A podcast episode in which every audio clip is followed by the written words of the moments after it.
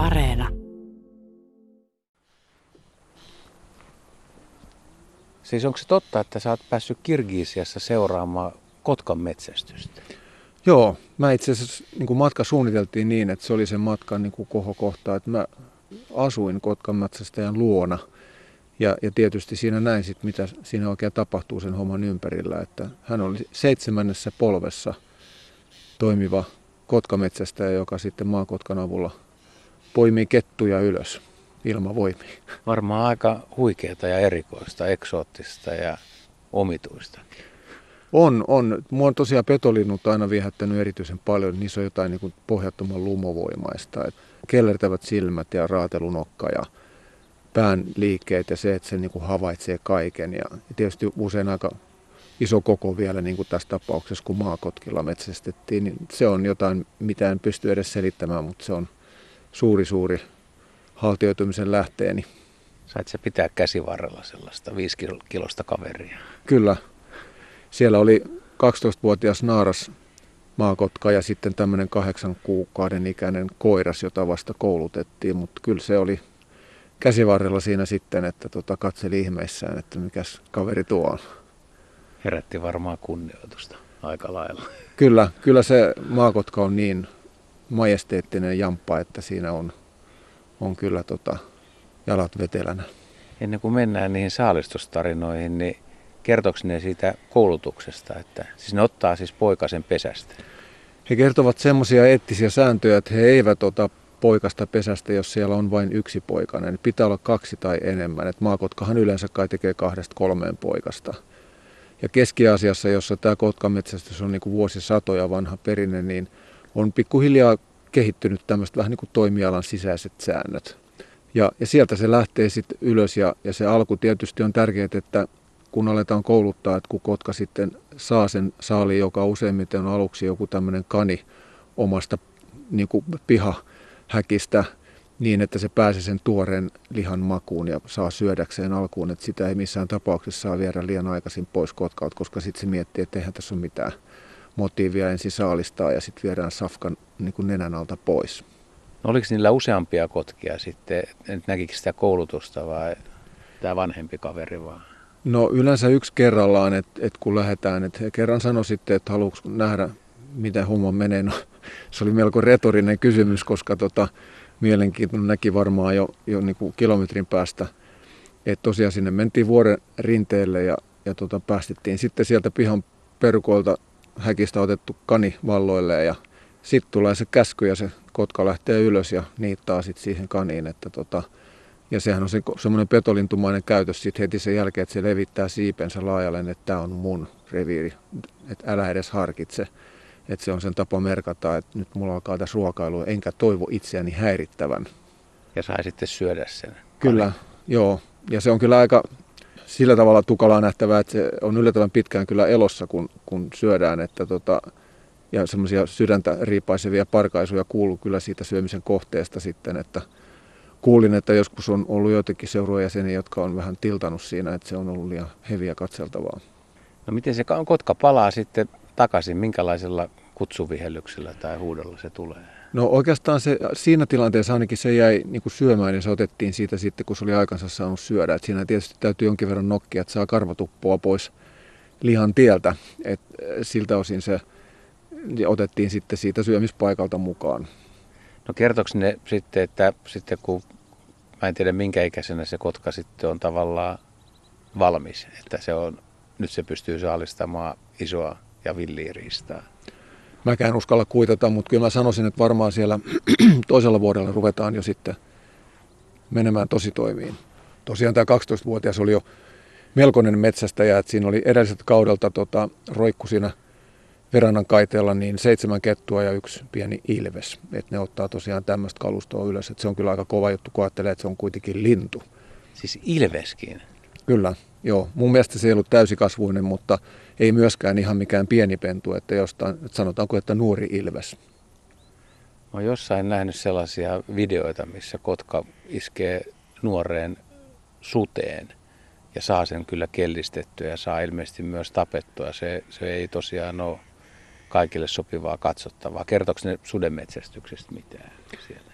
Ei ne sudesta sitten, tämä oli tosiaan Kirgisias, mä en tiedä, siellähän on varmasti aika isotkin susikannat, mutta tosiaan kun hän oli kotkametsästä ja seitsemännes polvessa, oli muuten hänen isoisiensa hautakivet niitä suurimpia sen kylän hautausmaalle, se on hyvin arvostettu ammatti siellä, mikäli oikein ymmärsin, niin, niin kerran oli käynyt niin, että tota, maakotka oli komennettu ketun perään ja kettu oli pystynyt harhauttamaan niin, että oli ossut ton näköistä kiveä kohti varmaan, minkä äärellä me nyt just ollaan, ja tehnyt ihan loppu tingassa semmoisen 90 kurvin, ja kotka ei ollut ehtinyt sitten tekemään korjausliikettä ja oli iskeytynyt siihen kiveen, ja oliko me nyt niin huono kuntoon, että se lopetettiin, vai oliko se peräti niin, että se oli sitten jo kuollut siinä paikalla, mutta siinä meni ikään kuin metsästysase sitten sillä kertaa, mutta se on kai ainutkertainen tapaus heidän suvussaan.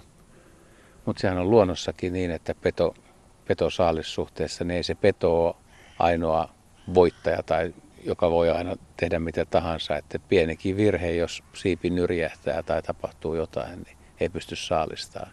Joo, ja se äärimmäinen keskittyminen, kun eihän tästä ole hirveän pitkä aika, kun tunturipöllö lensi auton etusäleikköön tuodessaan Porvoon maisemissa, niin voisin kuvitella, että jos siinä on oikein intensiivinen saalistustilanne päällä, niin ei siinä sitten välttämättä edes autoja huomata, kun tota ehtii tapahtua jotain. Ei, ja ihan jossain muuallakin ulkosella se voi osua kuusen oksaa risuun johonkin mm. seipääseen, mihin tahansa, mm. tai maaperässä voi olla jotain, kun iskeytyy. Niin... Joo, voimalinjoja ja kaikkea. kaikkea. Mutta tosiaan mä asuin siellä Kotkametsästä luona ja on, se on niin hieno tunne, kun saa pitää kyynärvarrellaan sellaista viisi kilosta kotkaa ja katsoo läheltä, että tota, maakotkan kasvot on kyllä vaikuttava näky, kuten tuossa totesin, että siinä mielessä sitten pääsi ottamaan vähän niin kuin passikuviakin maakotkasta, mikä nyt ymmärrettävistä syystä ei muuten olisi millään tavalla mahdollista. Miten tämä metsästäjä käsitteli sitä kotkaa, että oliko siinä selkeä kunnioitus lintua kohtaan ja missä se kotka muuten yöpyi sitten? Tosiaan siellä oli tämä kahdeksan kuukautinen koiras maakotka ja 12-vuotias naaras. Ne yöpyi semmoisessa aika väljässä pikkunavetassa tai, tai katetussa tilassa – ja niitähän pidetään semmoisella perusruokinnalla, koska jossain vaiheessa ihmetteli, kun kotka ei enää oikein kykene metsästämään ja punnitsi, niin sillä oli tullut puoli kiloa ylipainoa, jolloin sitten alkaa hävitä se saalistamisen perusmotiivi, kun on vatsa täynnä ja, ja semmoinen olo, että ei ole nyt ruoalle tarvis. Mutta se, miten he suhtautuu, niin musta mä en nähnyt mitään semmoista niin kuin eläimiä aliarvioivaa käytöstä tai muuta. Ja sitten ne on siitä itse omasta työstään äärettömän intohimoisia, että, että meillä oli, oli pitkiä keskusteluja illalla, että hän kyllä väsymättömästi ja silmät loistain kertoi sitten paitsi omista metsästystarinoistaan, niin hänen isänsä ja isoisien tarinoista. Onko se alun perin ollut sitten ihan ravinnon hankkimiseen vai onko siinä joku tietynlainen status, ja sä sanoitkin tuossa, että, että varmaan muutkin kyläläiset, että Kotkan metsästä ei arvostettu. Kyllä siinä varmaan sitä statustakin on ollut, että se on ollut kyllä tämmöistä osin myös kuninkaallisten touhuja, että, että siltä osin siinä on varmaan tämmöistäkin taustaa.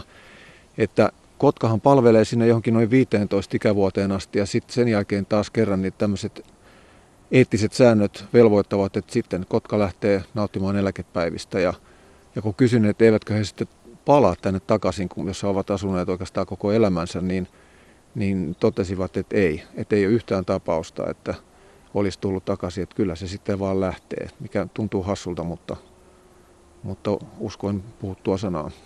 Niin, että ne päästään sen vapaaksi eikä sitten kutsu sitä takaisin eikä, eikä jää odottelee tai menee. Luulisin, että se tulee sinne pihapiiriin lentelemään kuitenkin. Näin minäkin olisin olettanut ja mä sitten kysyin vaan, että eikö, koska kuitenkin se naaraskotkakin oli jo 12-vuotias, että eikö aika haikea hetki kuitenkin, jos olet niin kuin toistakymmentä vuotta metsästänyt, niin, niin mun mielestä pieni kostea kalvo tuli sen kaverin silmiin kyllä siinä kohtaa, kun se hetki tietysti sen narskotkan osalta sitten jo alkoi lähetä, että, että kyllä siinä varmaan, niin kuin metsästä ja koira tai muu, niin varmasti jonkinnäköinen tunne sitä myös sitten syntyy.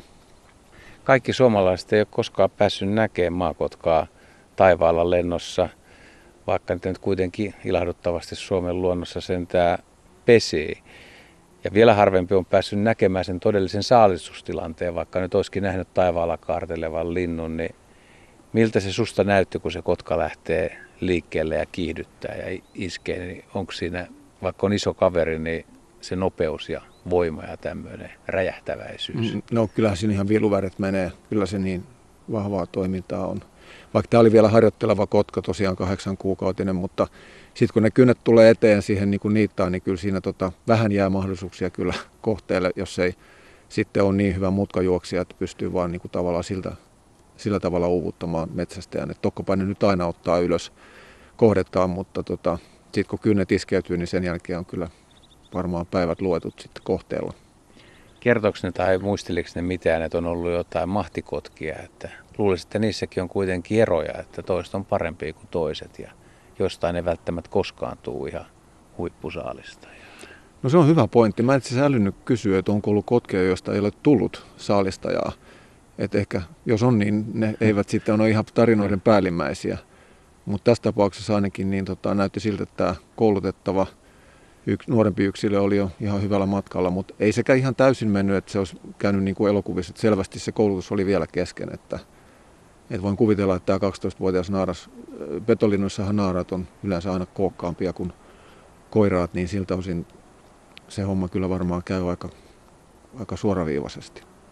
Mä jäin vielä miettimään sitä siinä koulutusvaiheessa, että kuinka paljon ne linnut saa lentää huvikseen. Että onko siellä aina tilanne koulutuksessakin, että päästetään joku eläin vapaaksi, mihin pitää iskeä. Kun luulisin, että tuommoista ihan normaali lentoakin pitäisi nuoren linnun treenata, että se on ylipäätään hyvä lentämään. Hyvä pointti. Mulla on se käsitys, että ne ei kyllä sitä puolta, että se on niin sitten, kai luotetaan siihen lentokyvyn sisä syntyisyyteen, että, että se on enemmän sitten sitä iskua ja itse tilannetta, kun, kun siinä harjoitetaan, mutta en, en tunne tätä asiaa niin hyvin, että voisin tota, kuitata vahvuut, niin kuin va, täydellä varmuudella. Näri tuolla huutaa. Ja... Joo, rääkäsin kolmesti. Mielenkiintoisen kokemuksen olet kyllä saanut, kun olet päässyt seuraamaan. Joo, että kun mulla oli Keski-Aasian kiertomatka ja, ja halusin, että siellä nimenomaan on, on, ja sitten kun se pääsi vielä yöpymään, niin oli tietysti innoissani, että kiinni veti, että ei tarvitse sen enempää suostutella. Sykähdyttävä kokemus.